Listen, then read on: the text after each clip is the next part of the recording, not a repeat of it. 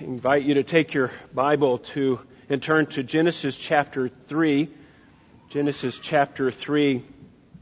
We're taking our time uh, to go through this passage.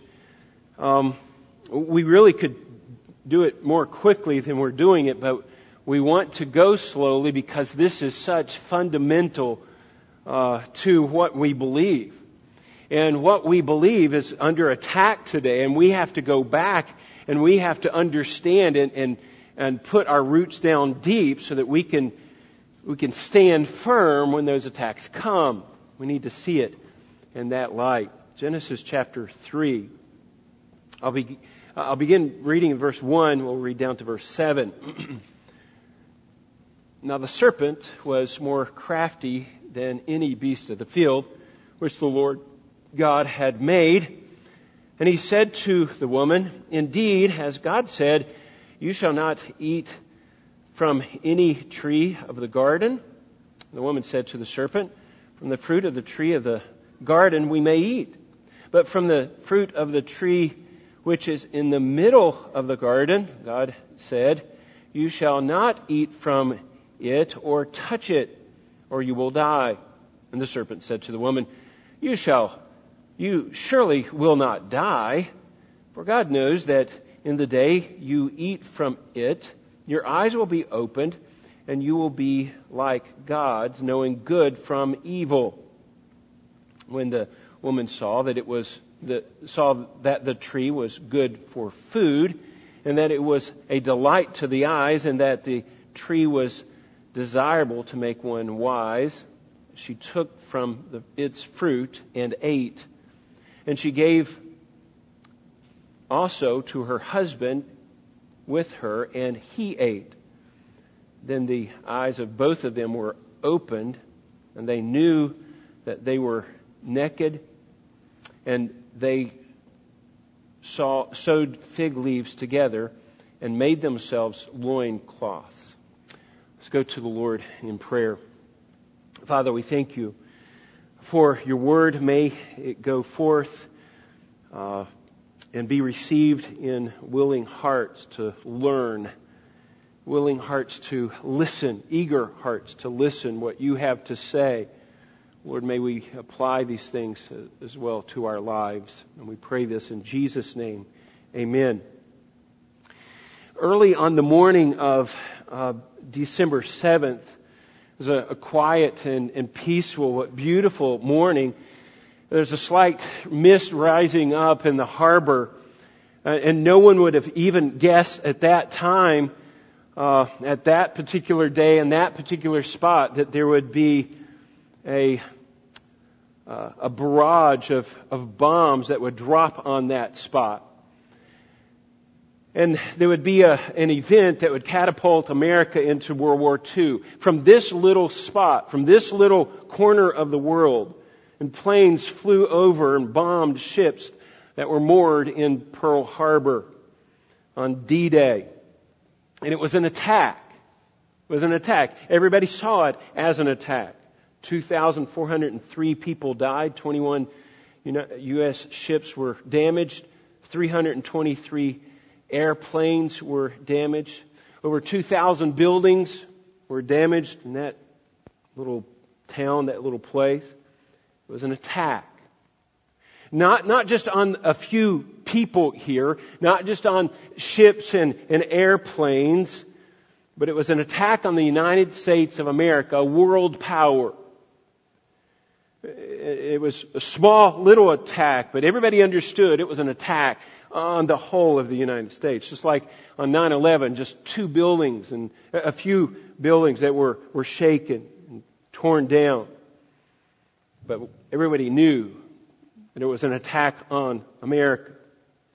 On Fort Sumter, Sumter, there was just one little shot that was heard around the world, and everybody knew there was an attack. It was an attack.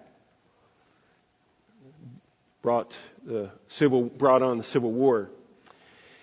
When you're when you're going along and you get a, a bee sting, it's just in this one little place. In fact, you, you barely can see it, but the whole body reacts, doesn't it? Because it's an attack on that that person. And for two hours, the Japanese um, army and aircrafts came in. And what is said is they awokened a sleeping, sleeping giant. That's what happened. And it was etched. This day was etched in history, that will, a day that will go down in infamy. It was just a, a small, little, insignificant place on a, a quiet day, but it, it catapulted America into World War Two. It was a catastrophic event. The world felt it. The same thing happens in this passage that I just read for us. It was just a, a small little event, one little conversation, but everybody knows that this was an attack. This wasn't an attack just on Eve, just on the, the woman, or just even on Adam and Eve together as a couple on their, their marriage. This wasn't just an attack on the, the mankind in general, but this is attack on God, God Himself, and He will react to this. We don't know the date, we don't know the exact location of the Garden of Eden, but we do know some of the details. But really the details are irrelevant compared to, they're, they're pretty minor compared to the bombshell that, that went off. Man rebelled against God. The New Testament calls it the fall of man, that man fell. And it has worldwide devastation that, that is felt to today, a ripple effect. And so we see a murder rate, the divorce rate continues to go up. There's anger in this world. There's, there's grudges that are held and, and passed on from one generation to the next generation within people. There's gossip and hatred. People that are, are raising their children to, to not honor God at all. Now, Adam and Eve, they see the garden. This place is a, a testing ground. And it was a testing ground for Adam and Eve. But they were representative of the whole human race. As our parents, they were the head of the race. And, and they sold us into, they sold us into bondage to sin and in rebellion against against God. Something small and insignificant as a conversation turned out to be this, the equivalent of a worldwide nuclear bomb that, that just went off. And Garden of Eden, the Garden of Eden here was ground zero for this attack. We cannot minimize what went on here in just these few verses, just this one little episode, this one little conversation. And we were introduced to Adam and Eve last week, the sixth day of creation. And God brought these two together, the first parents, and uh, unified them. And they were a self-contained unit that that had contentment and, and peace with one another. And, and there was a, a perfect harmony that was going on in this relationship. And this relationship was to reflect what was going on in the Trinity. It's a beautiful picture. They were given dominion over the earth. They were to populate the earth, and everything was, was perfect, but something went wrong. And in this passage, this passage then answers that question. What went wrong? It answers the question, how in the world we see this? How in the world did we lose the peace and the harmony that was in the Garden of Eden? How did the world come to be in the shape that it's in today? Now, Moses is writing this, and this is important for the children of Israel to understand that that uh, there's sin in this world, and and he's wanting to, them to understand um, how the world came to exist the way it is, with sin and suffering that we have, and it comes down to that one word: sin, rebellion against God. The day man fell. And, and sin is a, an ex, uh, it, it explains to us the, the impact of a, of a global war, of the, the spiritual war. That's, that's what's going on here. Sin is the problem. Sin is the main problem. Man's main problem is sin. We don't see that today. People don't see that. They're trying to invent other things. That's the problem. But we see that sin is the problem, and it comes down to this one passage, that how sin came in to be in this world. It begins here in the garden. And again, we cannot minimize this. We have a Christian world that seems to be wanting to just minimize this, this element, but we cannot do this. This is an event that explains the world around us. And for us, it explains reality, what really is. And it's a spiritual reality. And the world doesn't see it that way. They're going to interpret it. This is just a legend at best. It's they, they really describe it as more of a fairy tale, a talking snake. I mean, who can believe that? You even hear people, uh, Christians saying that. It's a talking snake. That doesn't have any validity. Snakes don't talk. But for us, this interprets accurately the world around us. It gives a, a fairly good account of, of why the, the world is the way it is. It gives a, a pretty good account, explanation of why the heart is the way it is. And it answers for us a question. Now, the, the question for the American church is today is, do we really believe this? And, and we're being told that this is fairy tale. And it's just a matter of time that people will say, and they're already saying, that this is just figurative.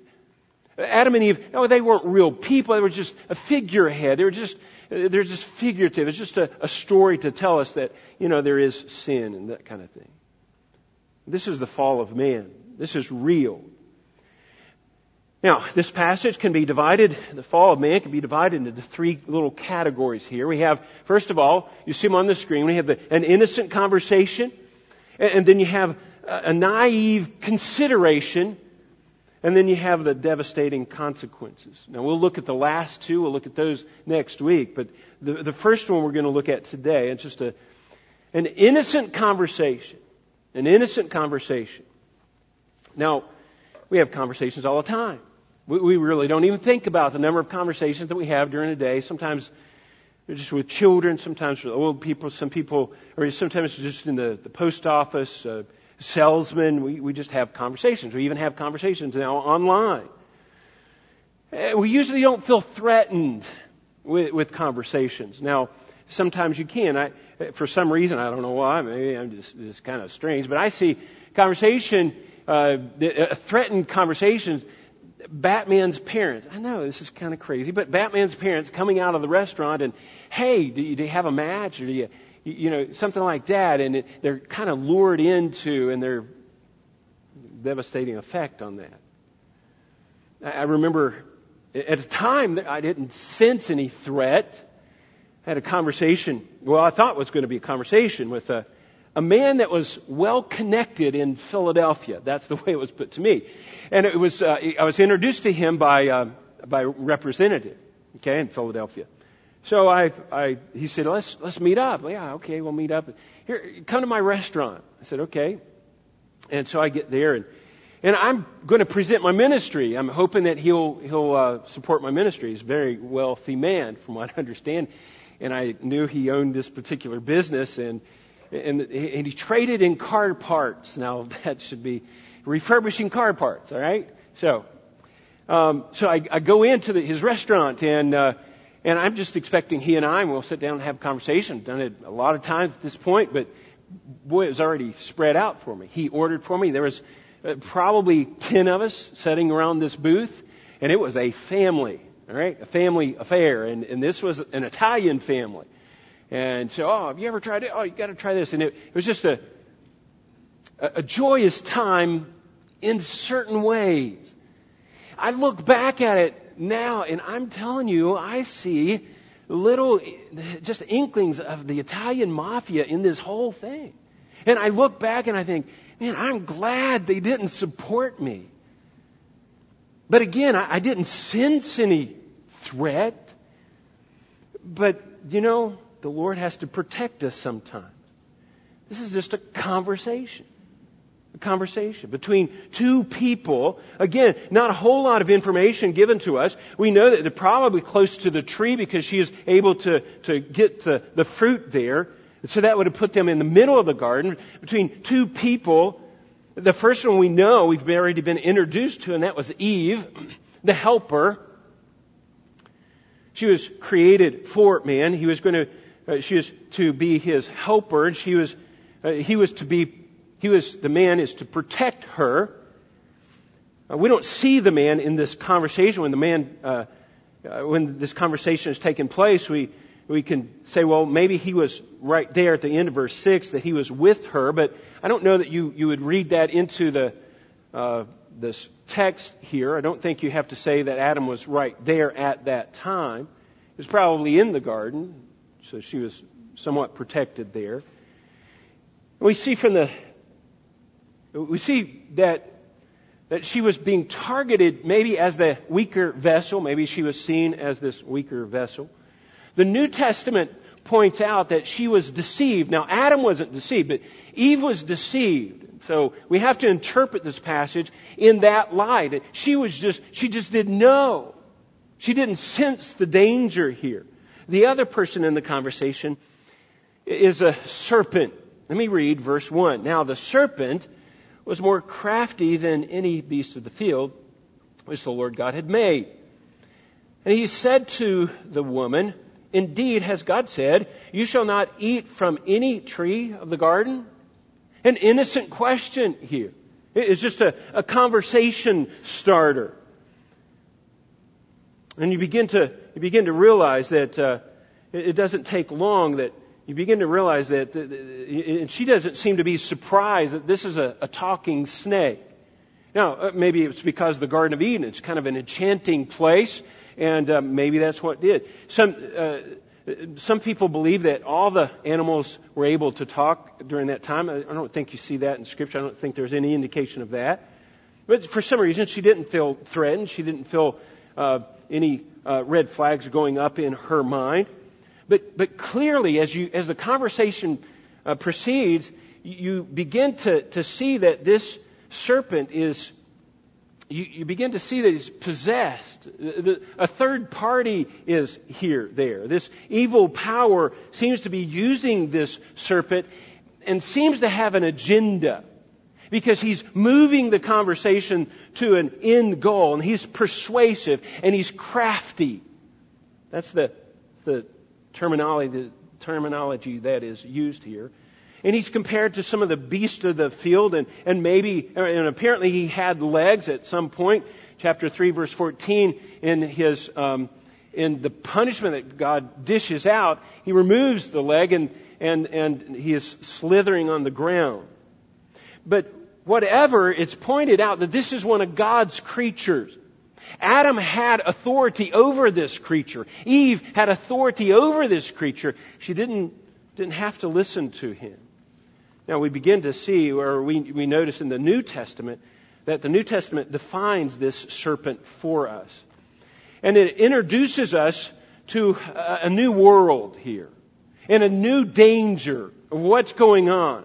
And we need to go to, and I, I want to show you, I, Revelation chapter twelve is the first passage, but I, I have a list of passages that I want to go through here with you, because we need to understand. We need to pull back the curtain, and this is what Revelation does. It pulls back the curtains, and we begin, and we're introduced to this spiritual reality. And the spiritual reality is that there is a universal war that's going on here between good and evil, between God and Satan. Now, this is in the spiritual realm. We've got to keep that in mind, because this is not science. Now, we live in a world today that if it's not science, if it's not, you, you can't put it under a, a, a, a microscope and in test tubes, then it's not real. But this is still real, but it's just in the, the spiritual realm. We cannot see it. God has to inform us, and He's done so in the book of Revelation. Revelation chapter twelve, verse seven, pulls back the curtains, and we see this spiritual battle that's going on. Here's, here's at the beginning of the battle. This is evil entering into God's universe right here. We'll show you. Verse, Revelation chapter twelve, verse seven. We have it on the screen. And there was a war in heaven. Michael and his angels war, raging war against the dragon. And the dragon and his angels raged war. Satan, the dragon, we'll see him introduced here in just a minute. Um, he is, he's the one that instigated this war. And verse eight, they were not strong enough, that is Satan and his angels, and they were no longer a place found for them in heaven. Verse nine, and the great dragon was thrown down, the serpent of old, who is called the devil and Satan, a deceiver uh, who deceives the whole world. He was thrown down to earth, and his angels were thrown down with him. Now, we see in verse four that that would have been a third of the, the angels, a third of the heavenly host was thrown down with him. So the uh, picture is Satan apparently tries to usurp what's going on, to usurp the throne, and he was thrown out. For some reason, there was a battle. Michael the archangel maybe had discovered this and threw him out. This strong battle. It says there's no place for him in heaven. You cannot keep unrighteousness in the presence of God. He, he has to go. So he's thrown down where? To earth. Now, go to another passage in uh, Luke chapter ten. This is a wonderful passage. I, I love this. Luke chapter ten, verse seventeen. The seventy returned with joy. Now this, this is going to add on to the information that we've been told uh, in Revelation. God, Christ had sent out his seventy, the seventy disciples. They were preaching the, the gospel, uh, the, the kingdom of heaven is at hand. They come back and they're pretty excited. And it says, Lord, even the demons were subject to us in your name. We were able to cast out demons in your name, Christ. This is, this is great. We love this. And he says, and I love his response. And he said to them, I was watching Satan fall from heaven like lightning. Now that's a description. Battle in heaven, no longer uh, able to stay in heaven, kick him out of heaven. He's down here on earth. He's got one third of the angels with him, but he's down here on earth. And Christ said, I saw it. I was there. And now, I want you to see this, verse um, nineteen. Behold, I was given authority to, I'm sorry, I have given you authority to tread on serpents and scorpions and over all the powers and the enemies, and nothing will injure you. Now, some people like to put that in a literal form, but this is obviously talking about the spiritual powers. He says, I have given you authority over these guys. You can cast them out. That's not a, an issue for you. We have authority over these beings, these, these spiritual, essentially enemies. Nevertheless, do not rejoice in this, that you're, uh, that the spirits are subject to you. That's minor things, guys. Get over that. The spirits are subject to you. Sure they are. But rejoice that your name is written and recorded in heaven. Now that's something to rejoice about. Man, don't you love that? Christ is just teaching them right there. But again, we see the spiritual battle. Satan cast down to the earth. Who are these spiritual beings here that he refers to? We see a, a little glimpse of that in Hebrews chapter one and verse fourteen. Hebrews one, fourteen. Just, just to kind of fill in the gaps here. Are they not, are they not all ministering spirits sent out to render service for the sake of those who who will inherit salvation? So, sometime between Genesis chapter one and Genesis chapter three, God creates these spiritual beings, messengers, ministers of the gospel. In fact, that's what an angel is. Angel means just messenger, ministering spirits to go out, and they're to accommodate God as He is working in the minds and the hearts of people. So He created these beings. Satan then, apparently, tries to rebel, and uh, and he's cast out of heaven. One third of the heaven comes down to earth with him. So filling in the gap there. So who is this Satan, and what is what does he want? Let's go over to Ezekiel chapter twenty-four. Ezekiel chapter twenty. I'm sorry, Ezekiel chapter twenty-eight. Again, we're going to fill in the gaps here, so that we can understand. We need to understand this. This is the this is the, the picture that we use, the narrative in our minds to interpret the world around us. Ezekiel chapter twenty-eight, verse eleven. Now, this is a large passage. I'm not going to read the whole thing. We'll try to skip through it so that you can get the sense, the gist of the passage. Again, the word of the Lord came to me, saying, Son of man, take up a lament, a, a dirge, a crying uh, over the king of Tyre. The king of Tyre is a wicked man. So much so, it seems like he is possessed by Satan himself. That's the idea. And take up this lament against him. It says, Thus says, thus says the Lord God, You have, you had the seal of perfection, full of wisdom and perfect in beauty. You were in Eden, the garden of God. Now that indicates that, that it's not just the, the, the king of Tyre. It is the king of Tyre. That's part of the context here. But it's also, he's, he's talking about Satan, who is controlling this king of Tyre. And he says this, you were, you were there in the garden. And he says, every precious stone was your covering. You were, you were beautiful. The, the ruby, and he goes on, the topaz names these stones. Verse fourteen, skip down to verse fourteen. You were the, you were the anointed cherub who covers. Now this is talking about his position. The word covers here is a guardian, a, a guard. So you were, you were the anointed cherub who guards, probably some elevated position, maybe even the the the chief or the head of the, the guardian angels. These, they were protectors for some reason. And and he was the, the head of this. You were anointed cherub over these. I have placed you, I had placed you there. You were on the mount of, uh, you were on the holy mount of God. You walked in the midst of the stones of fire. You were blast, blameless in your way. So, so there was perfection. He was created this way. He was, he was perfect. He was beautiful. From the day you were created until unrighteousness was found in you. That's key. So, so he was perfect. God made him perfect, but something happened. Unrighteousness was found in him. Verse sixteen. By the abundance of your trade, you were inter, uh, internally filled with violence.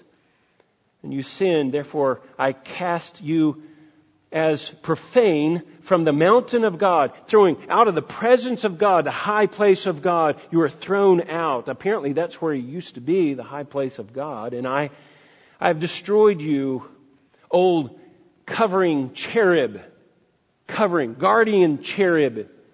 Again, referring to his position, verse seventeen.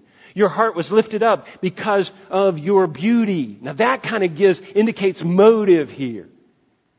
Motive. His heart was lifted up. You corrupted your wisdom. So, so his beauty, and then he corrupted his beauty, his, his wisdom, his thinking processes by reason of your splendor. So this beauty gets in the way. He starts thinking, man, I am pretty. I can't say that. I'm, I'm bald-headed and old, man. This is Satan. He has splendor. He was created beautiful. And he begins to realize that. He says, I cast you to the ground. I put you before kings. And they see, it says they see you. And you can all read all the way down to verse nineteen. And that, that's it. That's it. You say, well, what was going on in Satan's heart? What kind of, what kind of, Uh, thinking was, was going on? Well, as the passage that was read for us earlier in Isaiah gives us a clear picture of that. Again, a clearer picture of that. Again, this is, this is a, this is a, a king, uh, uh, that was probably an, possessed by Satan, or at least all the same characteristics of the heart that Satan had. And let me read this in verse twelve. Says, Isaiah chapter fourteen, verse twelve. How you have fallen from heaven. You see the same thing. Fallen, thrown down, cast down to the earth. O star of the morning, son of the dawn, you are, you have been cut down to the earth. You who have weakened the nations. But you said in your heart, you, you were up here. But you said in your heart, and this is that moment, that, that point, his reasoning, his thinking. I will ascend to heaven. I will raise my throne above the stars of God. I will sit on the mount of assembly in the recesses of the north. Here's the key, verse fourteen. I will ascend above the heights of the cloud. I will make myself like the Most High. That's pride. I am beautiful. I'm persuasive. I can, I can appeal to people in this spiritual realm. I can do it. I can, I think I can. I, I think I can, I think I can take him. The Most High. I will make myself like the Most High. That's pride. The epitome of pride found in his heart. Nevertheless, verse fifteen, nevertheless, I will thrust you to Sheol. That's amazing. So you have evil, the epitome of evil, entering now into God's universe. He was thrown down out of heaven, down to this earth, and he is in rebellion against God, open rebellion against God. And now he wants to gather a rebel army. He wants to gather them around. Now, Jesus addresses this spiritual reality. He taps into this. He's fully aware of what's going on spiritually, so he taps into this. In Matthew chapter twenty, twenty-five, he reminds us, he tells us this. He says, verse forty-one, you see it on the screen. Then he will also say to those on his left. Now, the, the, the picture is, is uh, judgment day. You have those on his left, those on his right. Those on his left were unbelievers. They had rejected Christ. Those on his right were believers. And he says, depart, those on his left, depart from me, accursed ones, into eternal fire, which was has been prepared for the devil and his angels. So, so the, the devil, his angels, there's a place prepared for them, but there's people that are going to be following them, and that's exactly where they're going to go to. Right into hell. That's Christ's teaching. He was fully aware of this spiritual reality, this spiritual world that's going on here. Let me show you another one to show you just how dangerous and how deadly this is. Jesus, again, fully aware of the spiritual reality. In John chapter eight, verse forty-four... says this. Let me start in verse forty-three. Why do you not understand what I am saying? It is because you cannot hear my words. You're so deafened by what Satan is saying, you, you cannot even hear my words. Verse forty-four. You are of your father the devil, and you want to do the desires of your father. He was a murderer from the beginning, and does not stand in the truth because there is no truth in him. And whatever he speaks, every time he opens his mouth, he just lies. That's all he can do. It's his very nature. He speaks from his own nature. For he is a liar and the father of lies. But because I have spoken truth, you do not believe me. They're rejecting it because they're listening to their father, the devil. Verse forty-seven, he who is of God hears the word of God. For his, for this reason, you do not hear them because you are not of God. You're listening to your father, the devil. So this spirituality, the spiritual reality, the spiritual world, this is where it connects here. Who are you listening to? Who are you listening to? Who are you listening to? Who are you following? John kind of gives us a, a little bit more. In First John chapter three, a passage that you probably know well, First John chapter three, in verse seven, little children, make sure you, make sure no one deceives you. The one who practices righteousness is righteous, just as he is righteous. Th- that is Christ, just as he is Christ. You're practicing, that is constantly, continuously practicing righteousness. You're, you're righteous, just like he was righteous. The one who practices sin, who continuously abides in sin, continuously practices sin, is of what? The devil. For the devil was sin, has sinned from the beginning.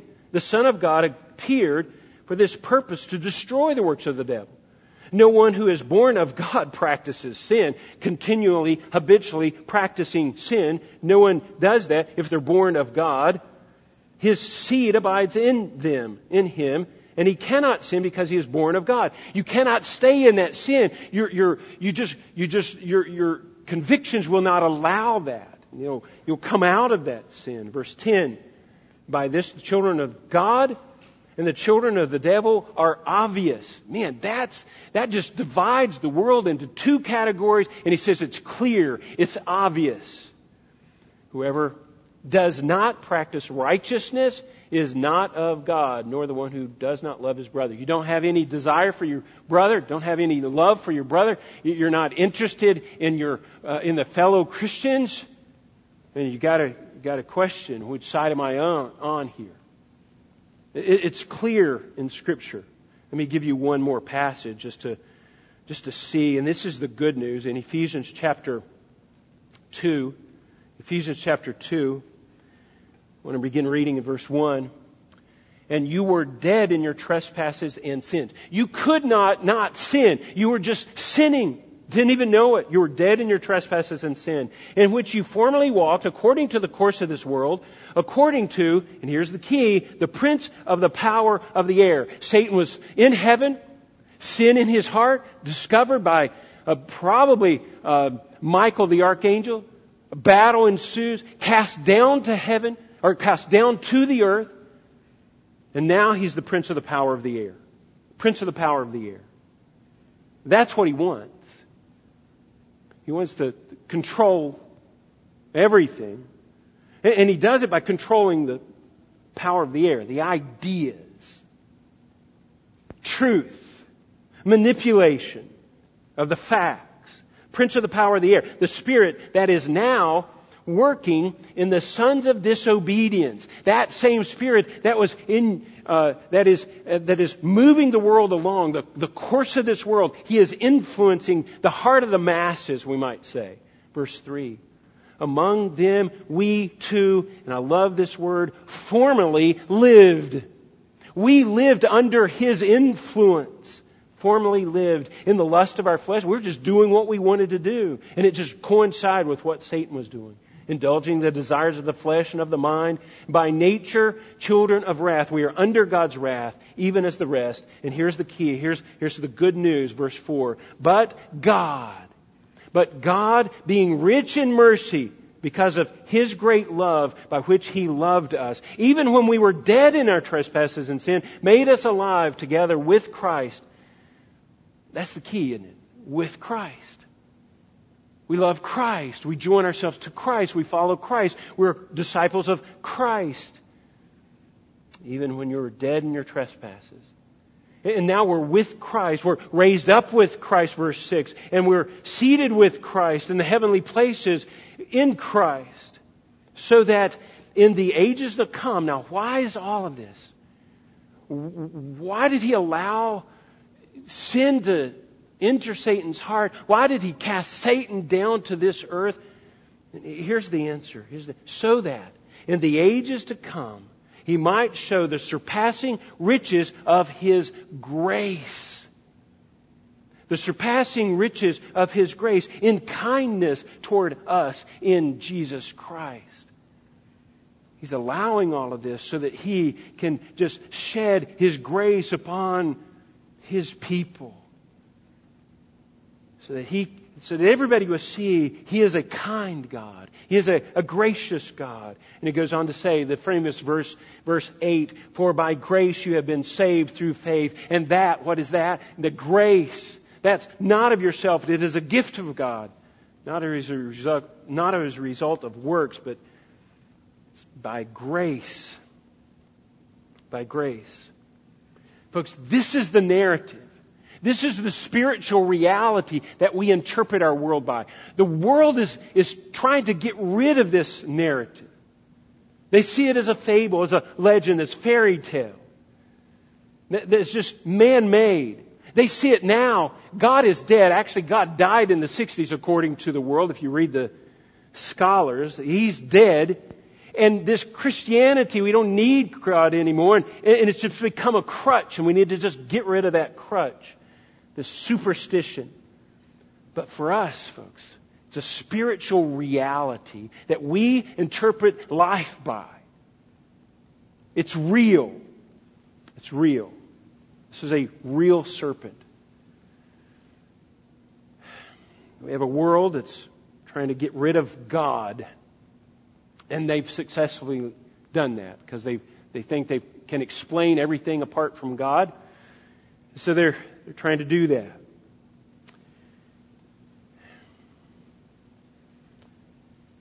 And they, they don't want us to have this narrative anymore. They see it as a crutch. And, and now what seems to be happening in, a, in the world around us is they want to get rid of that narrative. Get rid of these little stories that we have that interpret life for us like this. And so they make Adam and Eve figurative. Oh, that's just figurative. They're, they weren't real. This is a real conversation. A real conversation. Now, if you can afford me just a few more minutes, let's go back to Genesis. I, I want to just delve into this conversation just a little bit. Just a, a few quick verses here. This is the story that the world does not like. It, in, it impugns them. It makes them guilty. They don't like that. They want to get rid of the story. Satan comes. He asks an innocent question. An innocent question. It's seemingly innocent. And the conversation starter just is begin, but you begin to see that he's moving the conversation. He's leading the witness here. He says, has God said this? He puts it in the negative. You can eat from anything? Yeah.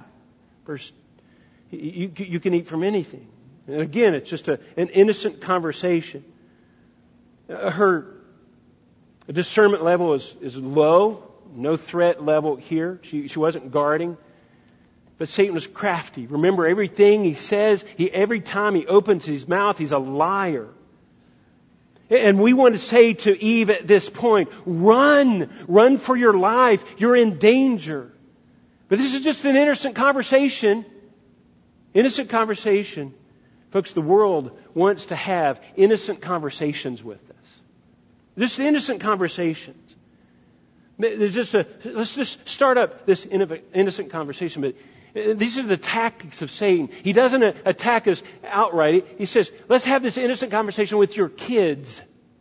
With your kids. Let's just teach them sex education.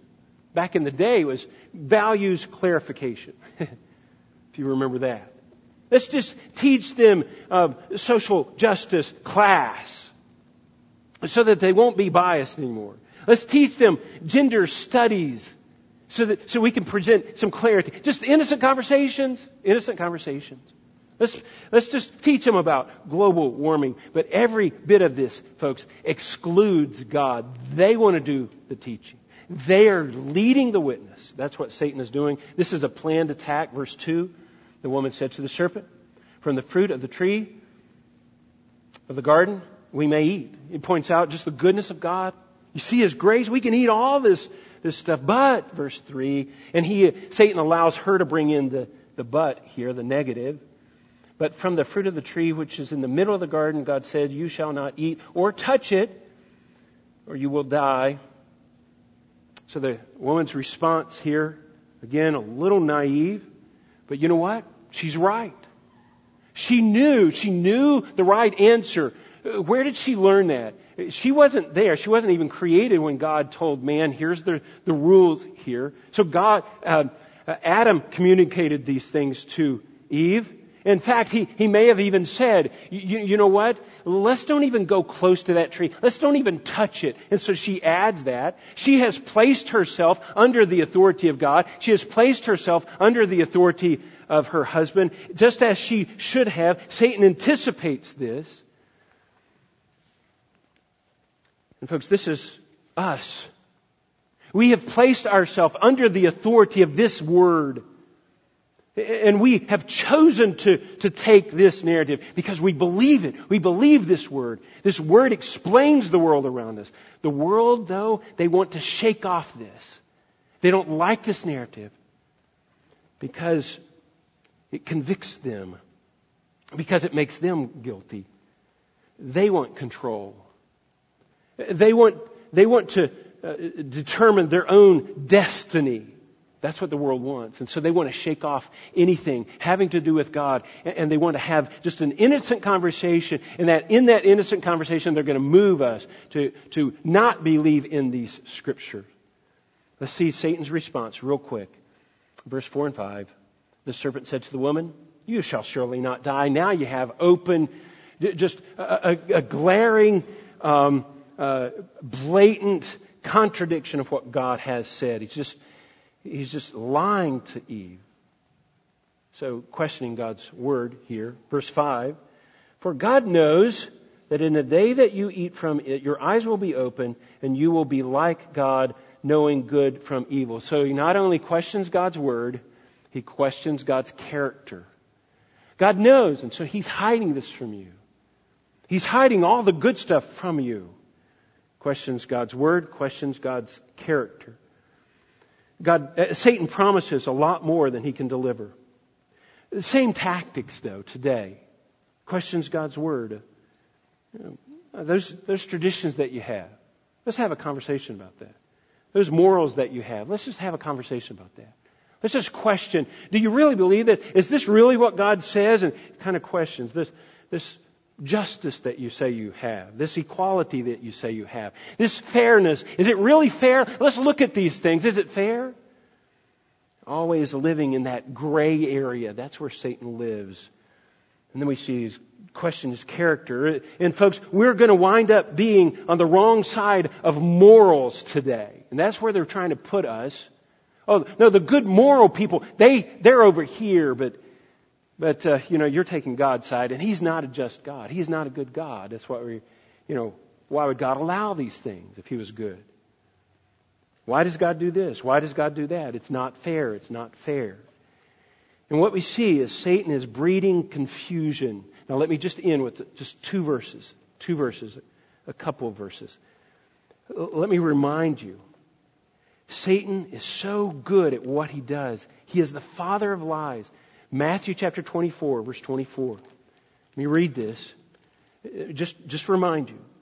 For false Christs and false prophets will arise and will show great signs and wonders. These are Satan-empowered wonders, so as to mislead, if possible. Can't be. It's not possible, but if it was possible, it would mislead even the elect. Satan is that good at lying and persuading and twisting the truth that if possible, even God's elect would be, would be misled. It's not possible. Say, how in the world does he do it? How does he do it? Let me remind you, he's going to go for the weakest of us. Second Corinthians chapter eleven, verse two. Oh, let me, let me, uh, let me read First Peter, First Timothy first, First Timothy chapter three, verse six and seven. This kind of gives you an idea. He's always after the weak. He's always after the, the confused. They're, they're easier to confuse even. Second Timothy chapter three and verses six and seven. Here's what Paul reminds Timothy of. Among them are those who enter into households and captivate Captivate weak women, weighted down with sins, led on by various impulses, reactions, just, just so steeped in their sins, always learning but never coming to the knowledge of truth. Folks, that's the church today. Is they never seem to come, always debating, always learning this, but never really coming to solid truth and conviction. Satan's going to prey on them. Now here's Paul's concern, Second Corinthians chapter eleven. Second Corinthians chapter eleven, verse two. And we'll wind it, wind it up with this. For I am jealous for you. This is Paul, and he's talking to this corrupt church, and, he, and he's trying to persuade them, trying to help them to understand how important this is. I'm jealous for you, for I betrothed you to one husband, that is Christ. I, I introduced you to Christ, and you accepted Christ. I might present to you as a pure virgin, present you to him as a pure virgin. Verse three. Now here's the problem.